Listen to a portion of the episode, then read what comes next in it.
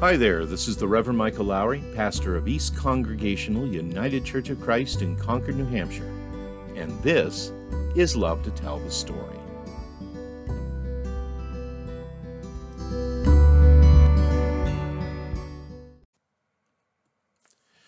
Under the heading of Not So Vital Statistics, out of curiosity this week, I went to my pastoral records and discovered that as of this week, I have preached a grand total of 1,827 sermons as a minister and teacher of the gospel.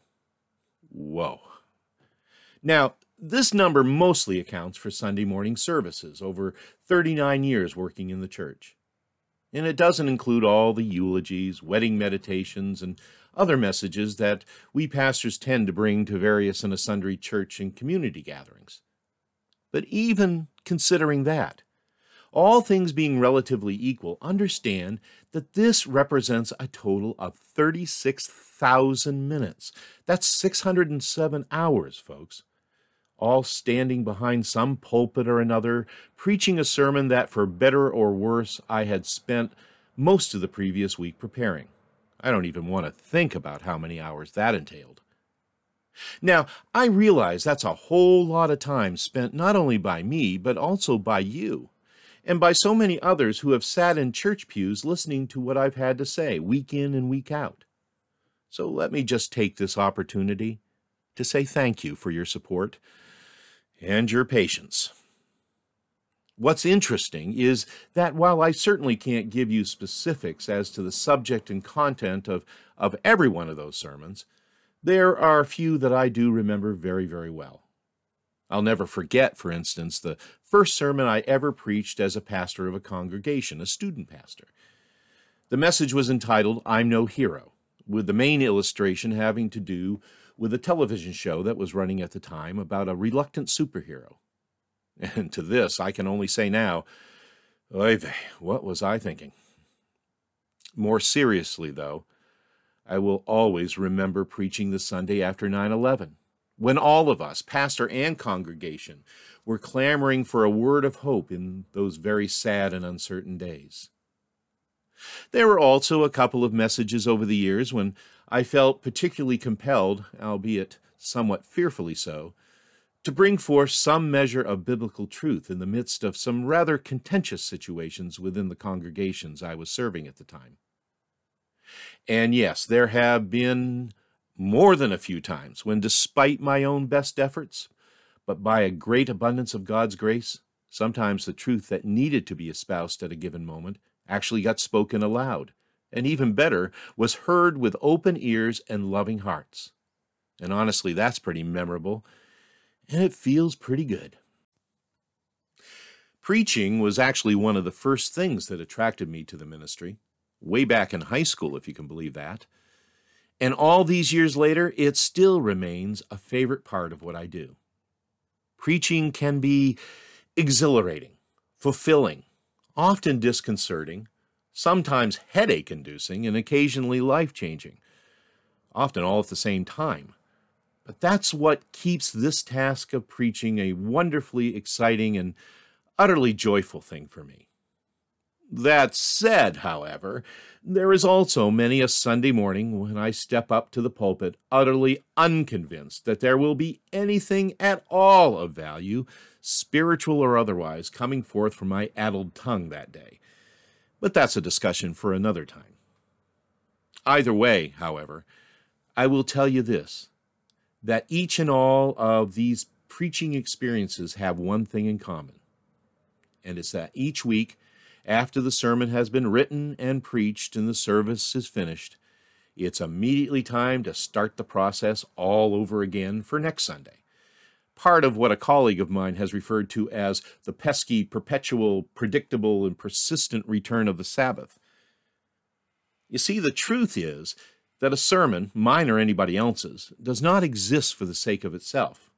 Ultimately, it is not meant to exist as a standalone oration nor as some kind of pastoral dissertation on all things religious and theological. No, the sermon has always been intended to be simply one facet of the whole act and attitude of worship, and as such is linked to everything else we do in the midst of that, including our prayer and praising, our times of singing and silence and sharing, and most profoundly in the reading of Holy Scripture. What I do, you see, and in a larger sense, what we all do as we worship together, is nothing less than the proclamation of the Word, God's Word. And if you're thinking right now that all this is a pretty tall order for any preacher, certainly this preacher, anyone who is called to stand in a pulpit and speak for 20 minutes, give or take, on a Sunday morning, well, you're right. But remember also that the proclamation of which I speak has as much to do with hearing as it does speaking. As John Webster of the University of Aberdeen in Scotland has written, the church is not first and foremost a speaking community, but a listening community. The church speaks because it has been spoken to and it has listened. In other words, as the epistle to the Romans proclaims, faith comes from what is heard, and what is heard comes through the word of Christ. Understanding, of course, that hearing this proclamation of the word it can take a variety of forms and comes from a wide variety of people. I'm thinking, for instance, of a vacation Bible school that I was a part of some years ago now. The program that year happened to be centered around the story of Moses and the Ten Commandments. And I, in a shining example of casting against type, was drafted to play the role of Pharaoh which meant, of course, that all week I was generally and rather joyfully verbally and physically abused by all manner of plague. And moreover, all that week, every time a kid requested that I let God's people go, I would have to vehemently and angrily refuse this in a highly Shakespearean manner. In truth, it was a lot of fun. And as you are well aware, I can be a bit of a ham at times. At any rate, the kids enjoyed it. And the great thing about Vacation Bible School was that there was always a lot of kids who came to it who weren't part of our church or any church for that matter. And to bear witness to what was often these kids' very first awareness of God's presence and power in their own lives, well, that was an amazing thing that got revealed to us in strange ways.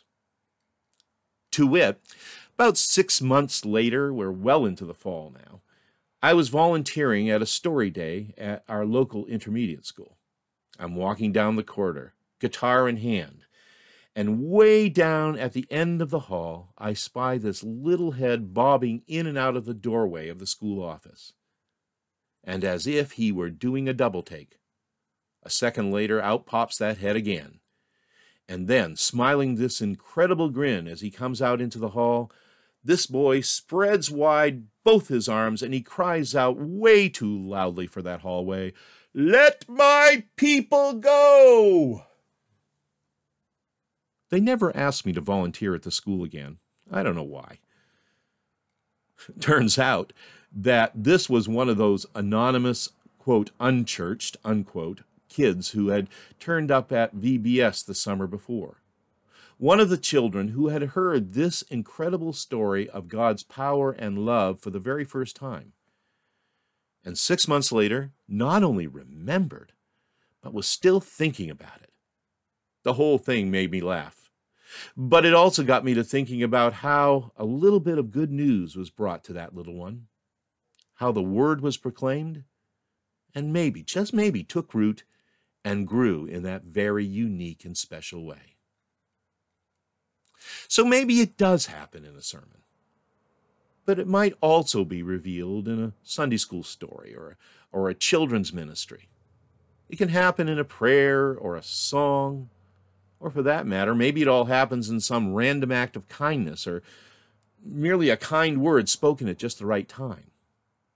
The point is, who knows how the word might actually be proclaimed until it happens? What is it that Frederick Buechner wrote about the love of the Lord? How it gets through to those who are seeking out faith? He says that for every believer, that there's this incredible moment of divine awareness when the love of the Lord has hit them, from the top of their heads to the tips of their toes. Who knows exactly when or where or how that may happen? But Buechner writes, maybe for one seeker, the moment that has to happen is you. And so might it be.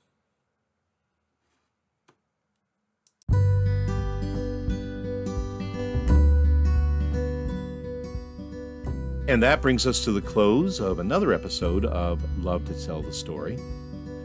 I'm Michael Lowry, and I thank you for listening today. And until next time, stay safe, be well, and may God bless you with a great day every day. We'll talk to you soon.